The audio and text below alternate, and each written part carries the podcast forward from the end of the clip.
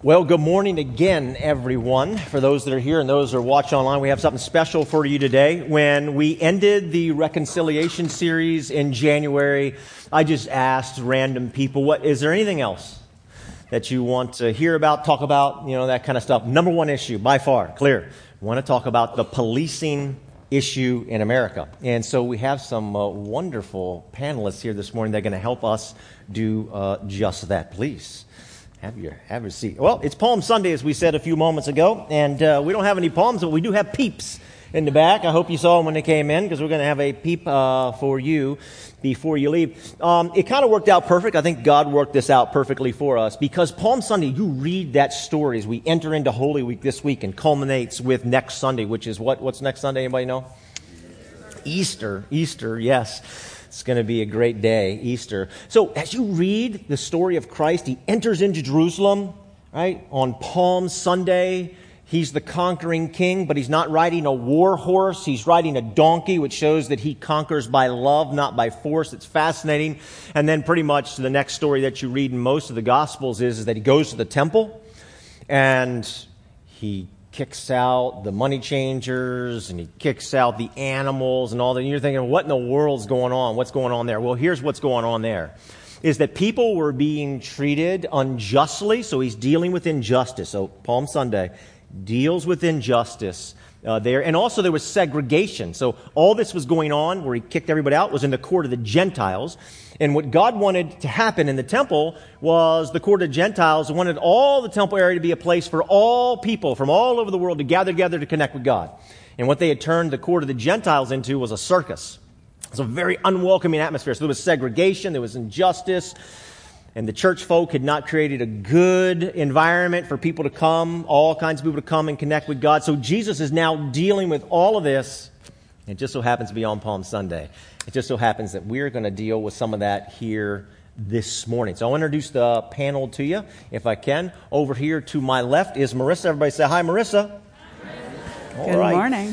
Marissa has been a tremendous help to me. Uh, we got to know each other. I guess it was November. Marissa sent me an email and said, Hey, by the way, uh, you want any help with the reconciliation series coming up? And I said, Absolutely, I do. And she was serious when she said, Do you want any help? Because she has helped me a ton. So if you thought there was any redeeming value to the series we did in January, you owe a lot of that thanks actually to Marissa. She's the managing director of My Brother's Keepers Alliance. Yes, you can clap. Thank you. she's worked on Wall Street. She's worked in the White House. Uh, she's a Green Bay Packers fan, which is okay. Go okay. back. Yes, I see you. It's okay. It's okay because we're going to introduce you to a Cowboys fan in a minute. And you know how we feel. You know how we feel about that so, you know, uh, uh, a number of months ago, I don't know how far back it was, but we had a bunch of people who went to Yale and they were on stage at different times, like different groups came on and somehow it came up about Yale. So the final person was like the fifth person who said, yeah, I went to Yale or whatever too. I just off the cuff quipped real briefly. I said, oh, I'm a Harvard man myself.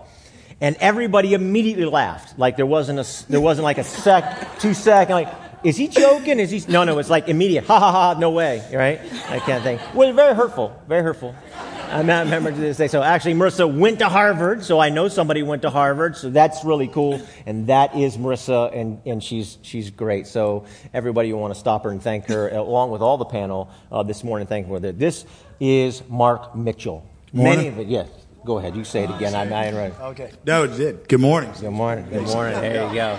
Yeah, first service he said something about the Cowboys. So we we America's we, team. We, we, we, took care of that. We took care of that immediately. So many of you know Chris and Carlene Mitchell, that they kind of team leads for our newcomers table. This is Chris Mitchell's brother, Mark. They uh, look some alike. They sound a lot alike. And how you tell the difference is, is this is the good brother. Thank you. And, Appreciate uh, it. And Chris is the bad brother. So you heard it in the Chris, first service. Yeah, he's brother. gone now. You heard it in the first. Mark's a law enforcement officer here in Northern Virginia, and we're thrilled that, uh, that he is here. Thank you. Mark Anderson, clinical uh, social worker here in Northern Virginia. I think I've known Mark almost my entire life. It seems like we've known each other a very, very long time. Just a, a, great guy. He leads our Monday night prayer meeting that happens in Ballston. It's a fantastic prayer meeting. He's also on our prayer team. And so, Mark, thank you for being a part of the panel. And, yep. My pleasure. And then there's my man Q McCrae all the way down there hey. on, on, the end. Q is a uh, local journalist. He's an anchor for ABC News, but most importantly, he was in my tables for eight group that we did here at, at Grace. Say hello, Q. Hello, hello, hello. Ah, yes. Okay, uh, you've heard me say this a million times. I will never stop saying if this church is anything, we're a family. If we are anything, we are a family. Uh, some of you know Cynthia Butler. You're going to see her on video in just a moment. You might say, why is she on video and not on the stage? I'll tell you why. She is in Jamaica right now. She's watching on that camera right now live on a beach in Jamaica. Hello, Cynthia. We should all go visit her as soon as this is over. Um, and so Cynthia is going to tell us a, a story and the reason I say, if anything, we're a family, you know, when you have something going on with one of your family members, it concerns you. And what we're going to talk about is something that happened in Cynthia's life and in her son Sean's life, and you're going to hear some other stories here today. This should concern all of us. What you need to know is we're not coming down on law enforcement. We're not coming down on law enforcement because eh, Mark told me you come down on us, I'm going to give you speeding tickets every day the rest of your life. That's not going to happen. Not going to I happen. give warning not tickets most of the time. I'm a warning okay. ticket. Okay, so. That's not the purpose. We do want to create some awareness. We do want to pray because God has called His church to be a house of prayer for all nations. Jesus takes all cultural barriers down in the temple. That's what it's all about. We want to do that. We want to pray. We want to plan towards that. And so we want to acknowledge that there's something that's going on. So Cynthia is going to tell you a story that she went through. Before she does, I'm going to read you Romans chapter 12, some selected verses. Therefore, I urge you, brothers and sisters, in view of God's mercy, to offer your bodies as living sacrifices, holy and pleasing to God. This is your true and proper worship. Do not conform to the pattern of this world. There's a pattern in this world, and as Christians, we are to be countercultural to that. Do not conform to the pattern of this world, but be transformed by the renewing of your mind. If it is possible, as far as it depends on you, live at peace with everyone. Do not overcome, be overcome by evil, but overcome evil with good. All right, let's go to the screen in the video and uh, listen to Cynthia. So, um, John asked me to share my story with you all. Um, and this story is really about my son Sean and I and our experience um, as it relates to reconciliation and our experience. Um, and so, what I wanted to make sure was that I really wanted to do some introspection as I shared with you all today. And I just really thank God for Jesus. I thank Him for the opportunity to heal and to be refreshed and renewed and to be forgiving. Um, because it's hard to live in America in black skin. Um, and when you are the mother of a young black man, that's even more difficult. Um, the story that I'm going to share with you today happens thousands of times across this country. Uh, one afternoon, one evening, Sean was on his way home from work. And as he began to drive home, he was stopped. Um, and when he was stopped, he had no idea because the car was registered. It's a lovely car. And the first thing the officer asked him was, Is this car stolen? Because it's you know it's a Mercedes. But I've been working a long time, so um, you know we we like to enjoy good things in life, and so um, they asked him to step outside of the car. Um, it was late at night. He was coming off of his job because he works like three to eleven, and he did comply because I have taught him to be a person who respects the law and respects authority. So they asked him to step out of the car. They searched his car and um, just left him. They wouldn't even allow him to get back into the car. And so I got there about maybe about an hour later. And when I saw him, I drove up and there he was, all six foot one, sitting on the curb. The officer would not even allow him to return um, inside the car. And so he was sitting there. I got there and I thought to myself, anything could have happened to him sitting on the curb.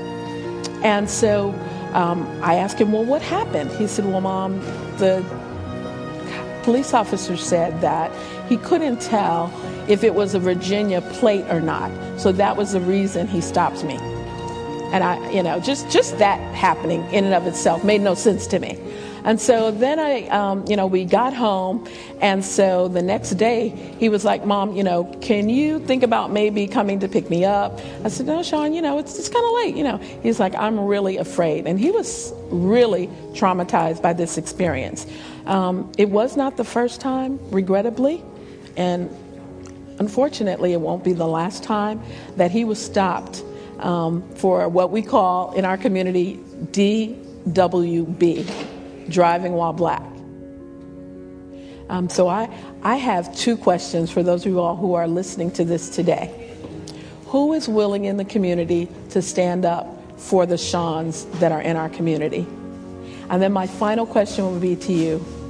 As you interact with people who are different from you, who may believe differently than you, who may look different than you, ask yourself this one question What would Jesus do?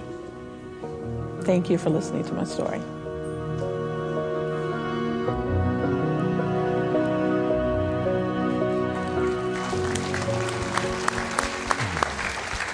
Okay, so uh, like I said, you know, Cynthia's like family to me. Uh, this is a big concern for her and for uh, Sean. And so when I heard the story, I think we all just need to be o- o- aware of it and we need to be prayerful about it. And we also need to think about how can we, through Christ-like behavior, move the needle in a positive direction about that. And that's what today is all about. So I'm going to turn it over to Marissa. It's all you. Excellent. Thank you. So first of all, before I begin, I actually just want to say a thank you to you, Pastor John you know, this is not an easy discussion or series to lead. Um, but it's but it's critical. So thank you for your leadership on this important topic.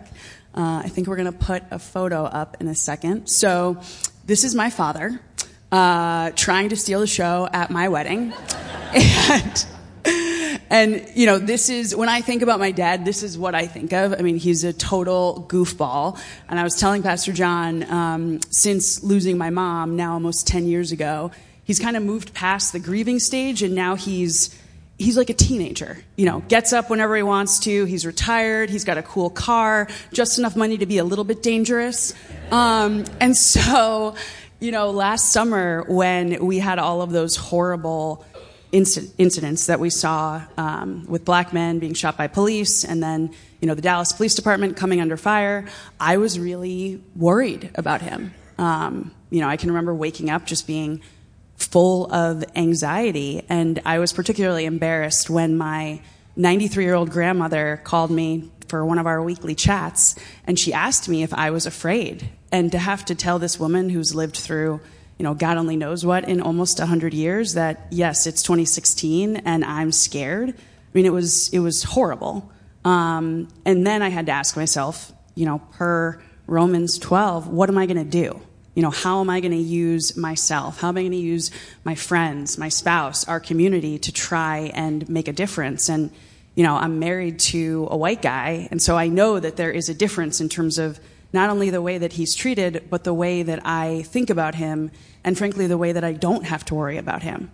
And so, you know, this is the work that I do day to day, and it's really important to me as a Christian that we figure out how together we can make a difference here because it's it's painful, it's complicated, but if we don't start here, the work's just not going to get done. Um, and so I think the first step forward is probably just through understanding. So I'm hoping that by sharing a couple of facts with you all and then giving these gentlemen an opportunity to share their stories, we can leave here with a better understanding of not only the issue, but also, you know, what are some solutions and what can we all do to make this better? So a few, a few facts for you all. Uh, first of all, who's been pulled over? Hi, yeah, okay on average, 80% of Americans who are pulled over by police believe that they've been pulled over for a reason. You know, I've seen the flashing lights and been like, oh crap, you know, I shouldn't have been driving that fast. How am I going to get out of this? That's normal.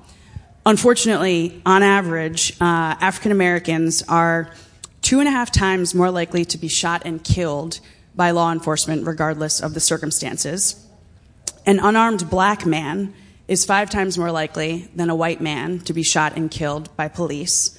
And in 2015, of all police shootings that ended with fatalities, 40% ended with a black man being dead, and black men only make up 6% of the US population. So there's clearly an issue that we need to address. I think those are some alarming statistics.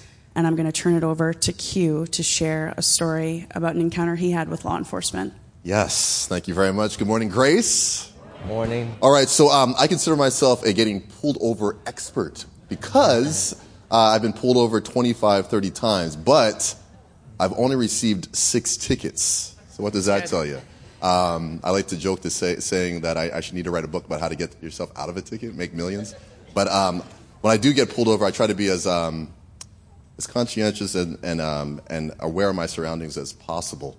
Um, I know police officers have a really tough job, and because of my job, I, I know what they go through pretty regularly. So um, this story takes place in Cleveland uh, back in 2015, a couple of months after the Tamir Rice shooting, uh, which is a case where a 12-year-old black boy was shot and killed by a Cleveland police officer uh, because he was playing with a toy gun in a park.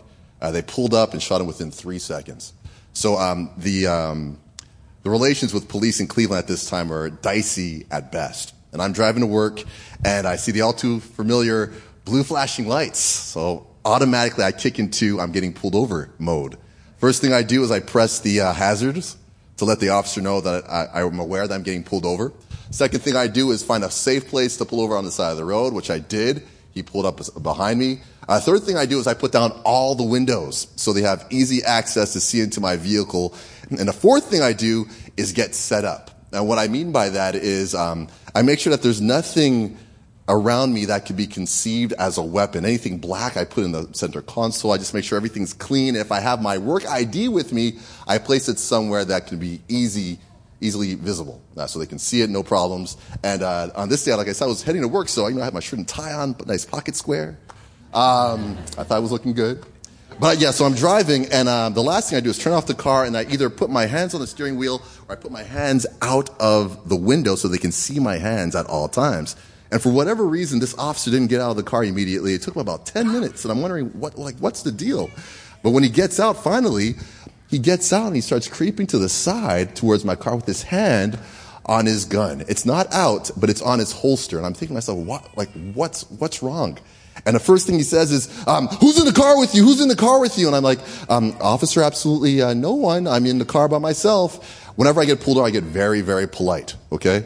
So, um, next question is, um, uh, do you have any weapons? Are you armed? Are you armed? I said, no, I, I have nothing in my hands and there are no weapons in the vehicle. I assure you. And uh, he goes, well, uh, uh who, why are your hands out the window? I said, so you can see that I have nothing in my hands. So by this point, he can see in the vehicle, he can see that I have two car seats in the back and a bunch of toys on the floor. And um, he goes, why do you have your, your hands out the window? And I said, well, you know, to let you know, and I just moved here from Los Angeles. Uh, you know, so what we do in LA, we put our hands out the window so you can see that I don't have anything in my hands. Well, well, uh, well I called in backup. That's why it took 10 minutes.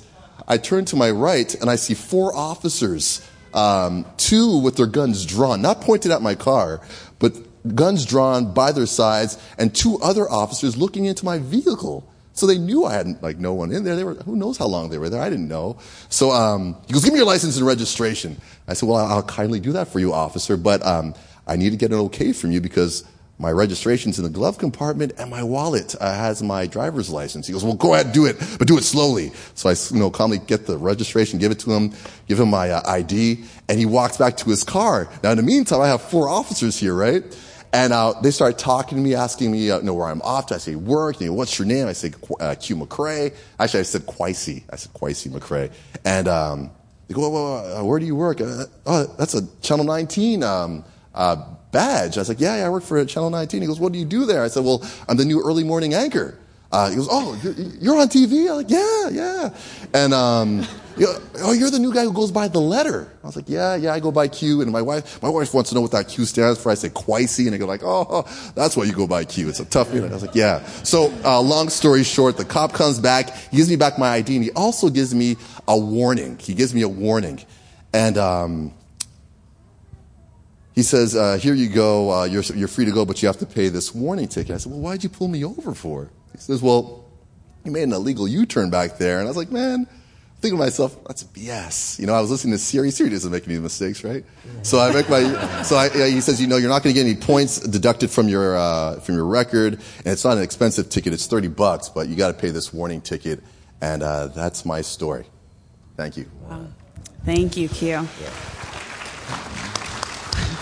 It's good. So, uh, first an observation and then a question.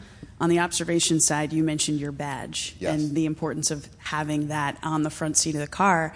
I have a cousin who's a doctor not far from here, and he drives a sports car and he drives around with his white coat on the passenger seat whenever he doesn't have his wife or kids with him because right. he feels like it like validates him, um, which seems unnecessary, but he deems it necessary at this point.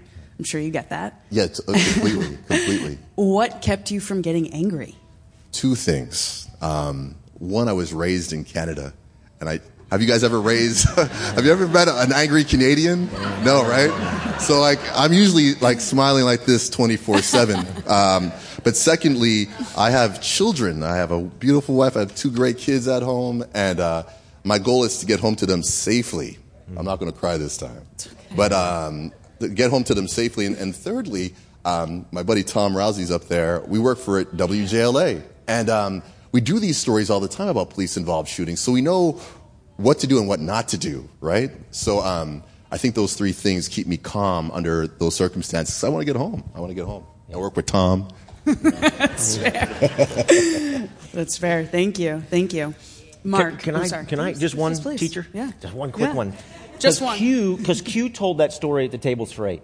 Mark, Real quick, just like yes. what is the ideal then? Because that's what Q said at the end of at the, our table. Is it, what's the ideal traffic stop look like? Oh, sure. He puts his hands out the windows because that's what they do in L.A. But so so traffic stops traffic stops for law enforcement officers are uh, next to domestic violence calls when we actually respond to residences.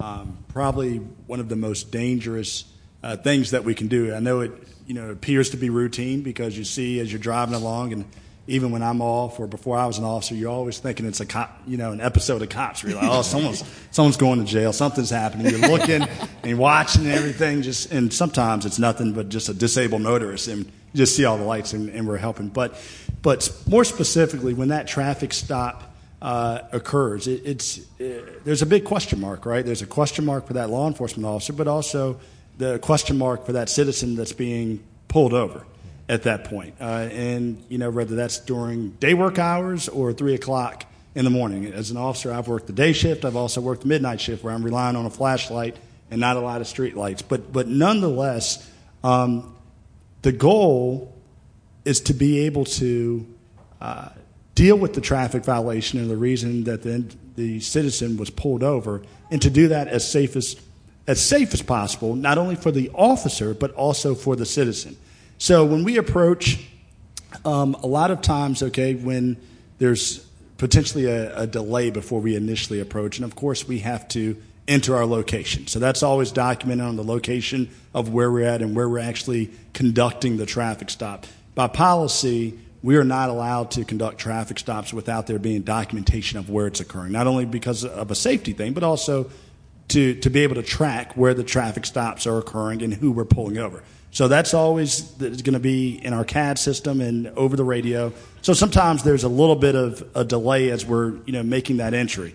Um, as we get out and exit the vehicle, um, ultimately right away, you know we're typically going to, depending on you know state troopers when they're on 66, you, you still have numerous cars that are passing. So you try to figure out safely um, which side of the, the uh, card would be best for you to move on? Would it be the driver's side, the passenger side? Because nonetheless, you're always trying to make contact with that driver. And once you do, as we're approaching, we, we are observant, right? Because we, we don't know who's in that car. We don't know um, if it's the grandmother or we don't, and we don't know if it's someone that just committed an armed robbery. It's, again, the big question mark. So as we approach and make that, that traffic stop, we make contact with the driver.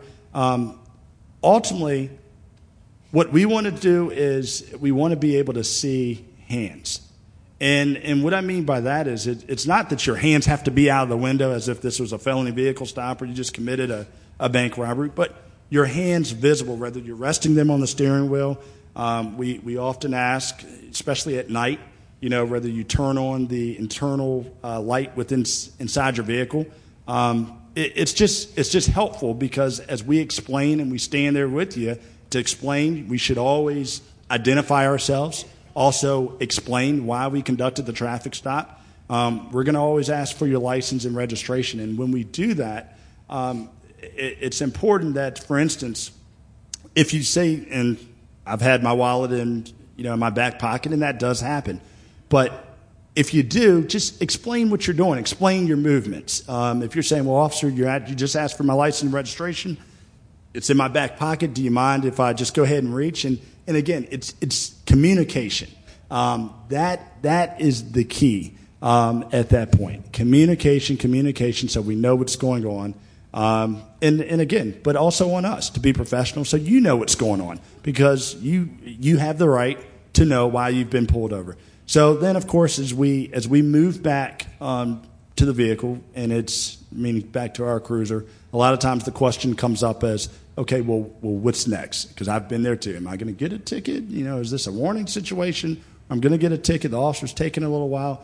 The the big thing that that we immediately ask is, please do not exit your vehicle um, unless instructed, because when you exit the vehicle after we've asked you to please stay in the vehicle. And I get it. Sometimes I've had situations where it's just, hey, oh, I found my you know license. I found it, officer. I was just trying to show you. And I've had situations where people have gotten out of the car because they were upset and they were coming back. At that point, that's where that question mark comes in. That's where things potentially escalate because we don't know what's happening next um, from that standpoint.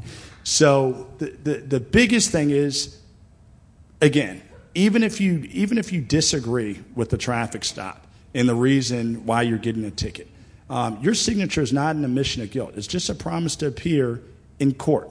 So you will have your day to contest it. You know that is your right as a citizen. You're able to do it. But during this time frame of this traffic stop, we've just got to have the communication to get past the stop. Because I've even had people, and I'm trying to be cognizant of, of time, but I've, I've had citizens that that in the moment, you know, they contest the ticket and I get it. They say, okay, well, now I don't think I was speeding. Well, I'm not going to sign it. Well, if you don't sign it, um, eh, because again, it's not an admission of guilt, but it's something that's needed in order for me to pass the paperwork, I, I'm required by law to take you into custody and take you before a magistrate, at which time not only are you going to jail now, but then your, your vehicle's also being towed. Something that would not have happened before with our 15 minute contact if you said, you know what, officer, I'm signing it, but I'll see you in court, which is your right. And, and so those, I, I would say uh, those are some of the most critical things during the traffic stop to get past that big question mark for not only the citizens, but also the police officer when those lights come on. That's great. That's really helpful. And I will tell you, I didn't know that, you know, if you don't sign, you're going to jail. That's, that's good to know. Good to know. Next time I get caught speeding, I'll remember that. um, Mark, uh, I would love to hear your thoughts on Q's story and Mark's comments and just how that relates to experiences that you've had with law enforcement. Yeah. Well, uh, I'm thankful that I've had relatively few um, engagements with uh, with police. Um, you know, some that uh, started early, but, uh, you know, very, very spread out uh, over all the years that I've been driving, which is almost like 55 years. Uh, so I, I, just never had anything like what Q was talking about ever happen to me. And uh, it's pretty enlightening, though, to hear from, uh, from Mark's perspective around, you know, how do you try to make this a safe engagement for everybody concerned. You know. Great, great, thank you, Mark. I would just love to hear more from you around, you know, what is what is working to improve relationships between community members, particularly communities of color, and law enforcement. Sure. And and I'll say this, and I, and I, said it in the in the first service. When so when you look at you know in, in light of everything going on over the last few years nationally, um, you know, it's one thing, I think it's important to say that the vast majority, keyword, the vast majority of, of police officers are out here nationally serving honorably, and their goal is to keep their communities safe from those violent offenders, from that active shooter situation. Um, th- that's their calling, and, and, and that's why they, they sign on and, and drive that patrol cruiser. Um, with that said, there's, there's a tremendous amount of, of, of public trust that's bestowed upon us to be given such authority as law enforcement officers. And um, it, it's so important on, on the front end that, of course, when, when we start the hiring process, that we're, of course, hiring the right people and we're, we're doing thorough and background investigations and polygraphs and looking at, at, at full backgrounds to ensure that the, the individuals that we are giving this public trust to are deserving of it and can uphold it. Uh, another thing as well is once you're, you know, no longer in the academy and you're out and you're, you're patrolling, um, law enforcement uh, changes, society changes, and it's important that our, we're adaptable and, and, and we're open to hearing the perspective of the members of the community that we serve so that we look at our policies and we look at how we're continuously training our officers to ensure that we're providing the best law enforcement services that we can to the community. Then a, a, a very vital piece is, is ultimately the accountability component. Um, when you have situations like those that, that you've heard on this stage, it, it's so important that, that we as law enforcement officers don't take a blind eye to that. That, that we ensure that when there is a concern, that there is a complaint, that members of the community that we serve, they have the opportunity to properly file that complaint. In our department, uh, for instance, we'll take it by text message, a phone call, in person, email, anonymous, you name it, because uh, we owe that to the community that we serve, to that accountability uh, piece. And, you know, when you have situations, you have administrative investigations that ultimately determine uh, you know, where policies followed and could lead potentially to an officer being terminated. And then also, you have criminal investigations that, that occur as well to see if there was a, a violation, whether federal or uh, state law or local law as well by that officer. So that's so important that we hold ourselves uh, to that same standard as far as um, accountability. With that said, um, as far as really focusing on, on, on building relationships in the community, uh, a big word that I feel like I have to put in front of relationships is sustainable relationships. And by doing that, I, I think it's so important for us as local law enforcement to ensure that we maintain a level of open dialogue with the members of the community that we serve. That goes beyond just this uniform and badge, that goes just beyond when we're riding around in the patrol cruiser we have to be able to get out of the cruiser and we have to be able to be responsive to you know, businesses, to uh, residences, and uh, you know, youth, and, and also, of course, uh, their parents or adults that are just living in neighborhoods that is not just based on us being dispatched uh, to that area or because we're there to, to take someone into custody. Um, it, it's important that we have uh, you know, regular, which we do at our district stations, regular community meetings where on, on a monthly basis, uh, anyone from the community can come and actually hear from our commanders. They can speak with our officers and kind of express, you know, their concerns or things that they're seeing. Again, that, that key piece of, of voice and realizing that it's, it's not a us versus them mentality. I, I'll tell you the, in my mindset as a law enforcement officer, the only us versus uh, them mentality that I have are those that are violent offenders that I know are a danger to all within the community, you know, or that active shooter that is going to try to impact a mall or school. That's the us versus uh, them mentality. But we're, we're fortunate that that's a small percentage that we have to focus on. The, the vast majority, of course, are our community. And, and uh, us as officers, we're part of that community. My wife is is standing in the background. Bryson is there too. Shout out to them back there. I'm surprised he's not trying to run up on the stage. But I bring those examples up to say, again, I, I'm not in my uniform right now because I'm, I'm not a robot, right? I have a personality. Uh, there's, uh, again, I'm in support of the Dallas Cowboys. Y'all know that too. And, and, and, and, sorry. I knew that was gonna. Wife's gonna get on me. My, my wife's actually a Redskins fan. I don't know how. Hey, hey, hey. So there you go. See, I, I, I, I recovered. But, but, but but but Must be an interesting house. Oh yeah, it is. It is. Cowboys. Oh, Bryson will be in a Cowboys jersey. But uh, but you know, and and I bring them up to you know say obviously my wife, the love of my life, and my son, Bryson. Uh, but but that's my family there. Meaning I'm part of your community too. I, I enjoy my profession, um, but officers are part of the community, and it's so important for us to be part of that community, and not only again when we're being dispatched, or again when we're there to apprehend someone. I'll just give this one example of uh, one event that we did um, that we all planned out. It was a, it was a public safety day, and it was uh, it involved not only the fire department, the police department, the sheriff's office, the FBI, um, various community leaders, HOAs, and came together. Um, there, there's a neighborhood where we had a lot of criminal activity, and we actually had a lot of search warrants that were done with our SWAT team and different things of that nature. So a lot of times, right, it, based on every, it seems like every other week we're seeing the SWAT team and different things going on.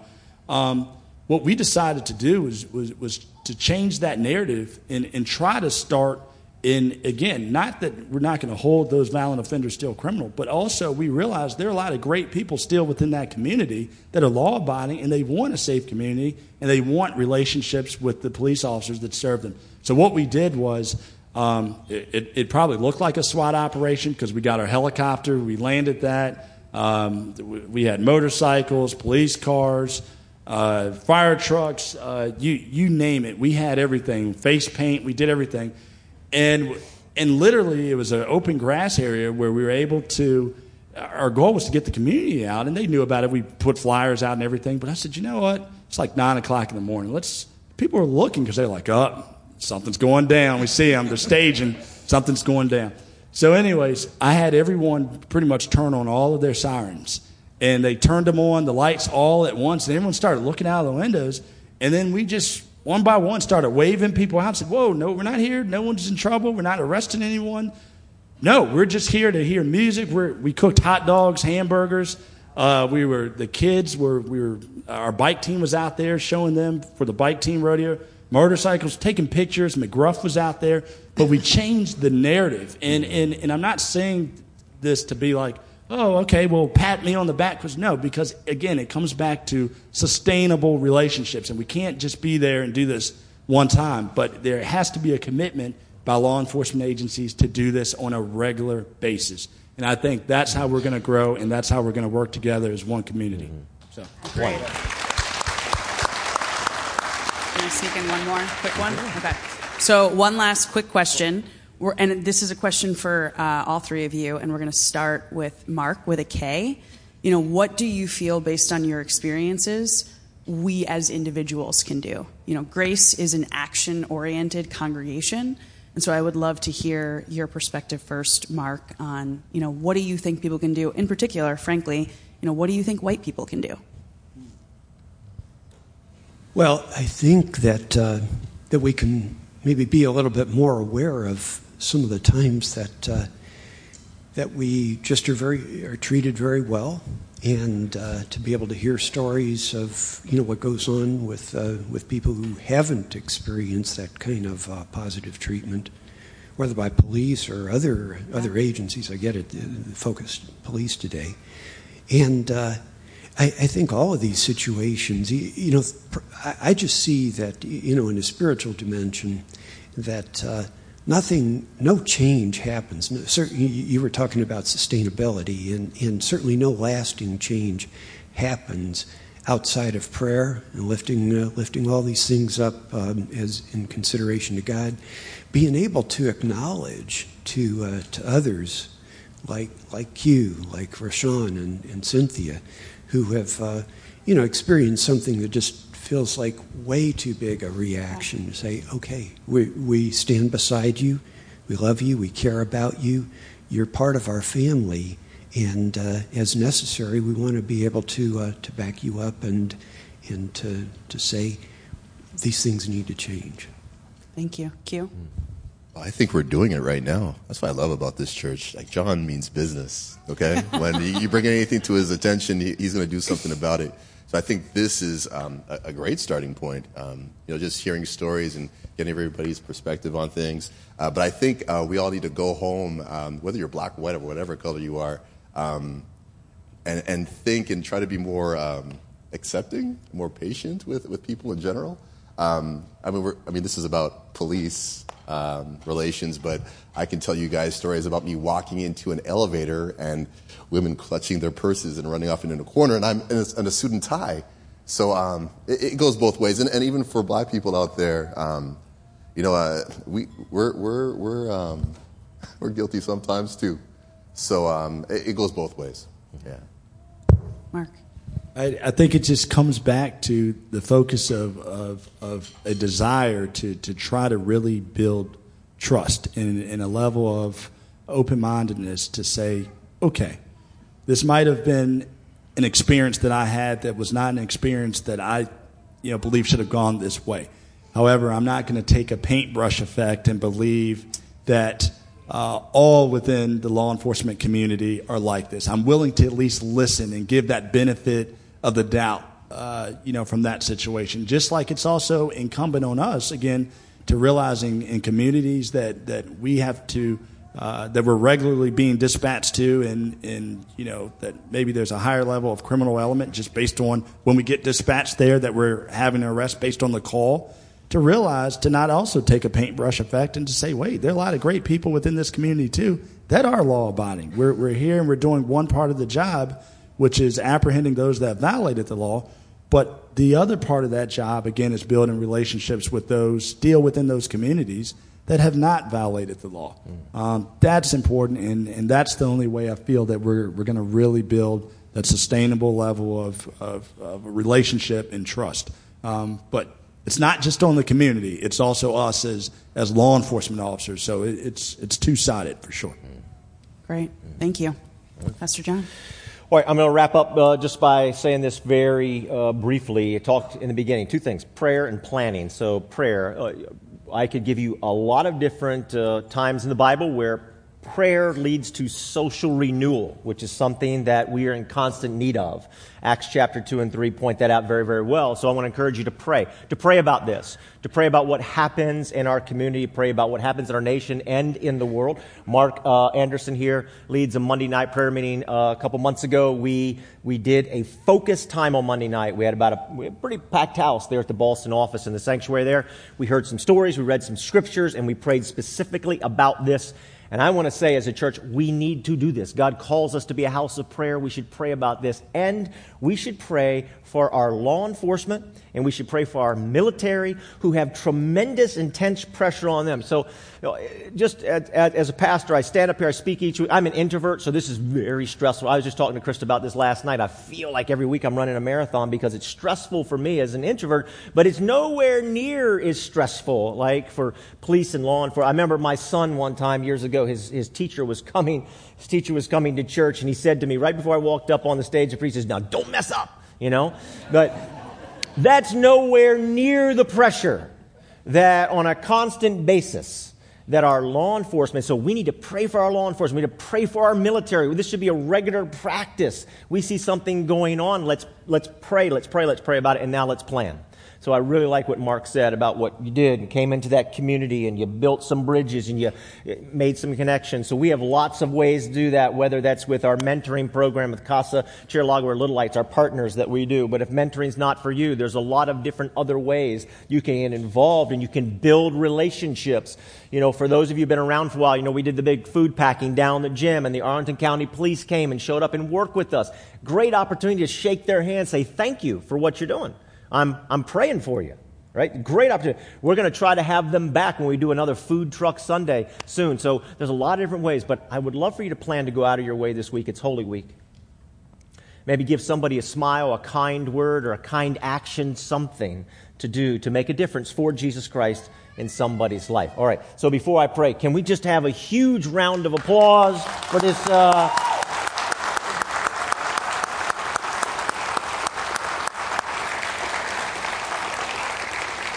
I'm going to end in prayer, and I'm going to tell you this. Here's the whole reason why we did this. We want to move the needle in a positive direction, the way that Jesus Christ wants us to do. let's pray towards that end. Will you join me? Heavenly Father, I thank you, Lord, for everybody on this panel. I thank you for this community that's here. Lord, help Grace Community Church, you know, in our place right here in this community to, to, to be the salt and the light, to, to be what Romans 12 talks about, for us to be a positive force for Jesus Christ and to see things move in a, in a positive direction, Christ like direction for you. Lord, bless our law enforcement, protect them, watch over them. Lord, I ask for our community. Lord, please don't let any of these incidents, sometimes it can just go off the rails so quickly. Lord, protect us from that. Guide things with love. In Christ's name, everybody said, Amen. Amen. Thanks for listening to this week's message. Grace Community Church, a church for people who don't go to church, meets on Sundays at 9:30 a.m. and 11 a.m. in Arlington, Virginia. Connect with us anytime at trygrace.org.